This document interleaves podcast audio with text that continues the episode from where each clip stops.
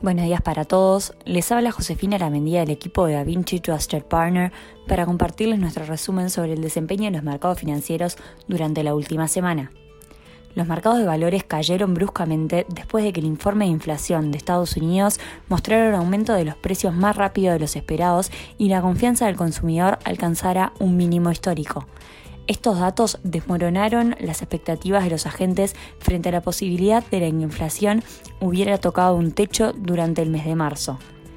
La inflación en Estados Unidos se volvió a acelerar y aumentó a 8.6% anual en mayo, superando las expectativas de 8.3% y alcanzando el mayor registro en 40 años.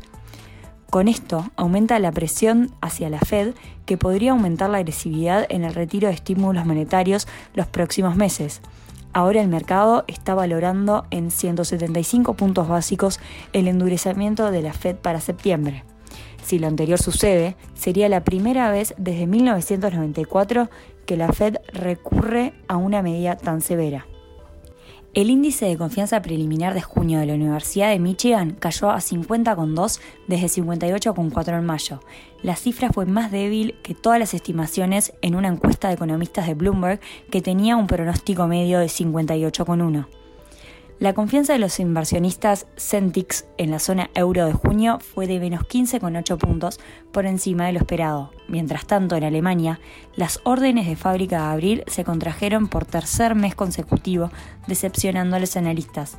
En cuanto a la política monetaria, el miembro del Consejo de Gobierno del Banco Central Europeo, Peter Casimir, se sumó al coro agresivo y dijo que podía ver claramente la necesidad de un aumento de la tasa de 50 puntos básicos en septiembre.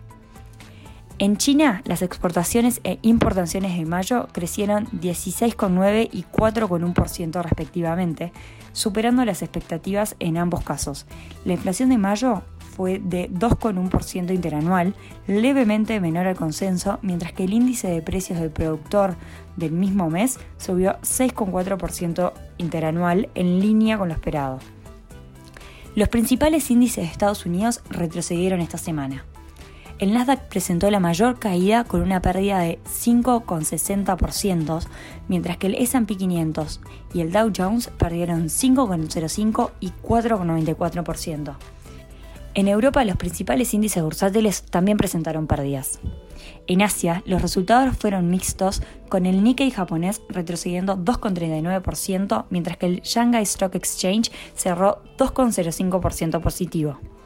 Por el lado de la renta fija, las tasas de interés subieron, con los treasuries de 7 y 10 años y los de 20 años cayendo 1 y 1,5% respectivamente, lo cual vino acompañado de un aplanamiento de la curva, con el spread entre la tasa de 2 y 10 años alcanzando 23 puntos básicos desde los 27 puntos básicos anteriores.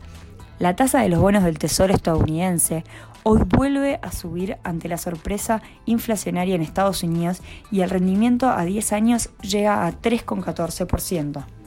En cuanto a los commodities, el precio del petróleo retrocedía el viernes, sin embargo, las referencias WTI y Brent acumularon su séptima semana de valorización con ganancias de 1,5% y 1,8% alcanzando niveles por encima de, 120 dólares por barril.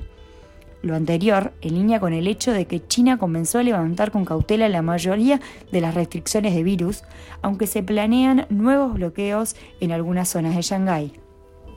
Para esta semana, los inversores estarán atentos a la decisión de los tipos de interés de la Fed en Estados Unidos, con los mercados valorando una probabilidad del 80% de un aumento de la tasa de medio punto y una probabilidad del 20% de un aumento de 75 puntos básicos tras el inesperado aumento de la inflación. Asimismo, en la zona euro se publicarán el dato de inflación. Además, tendremos datos de producción industrial y ventas minoristas en Estados Unidos, así como la decisión de política monetaria del Banco Central Europeo. Hasta aquí llegamos con nuestro resumen semanal de noticias. Cualquier consulta o comentario adicional, no duden en contactarnos. Muchas gracias.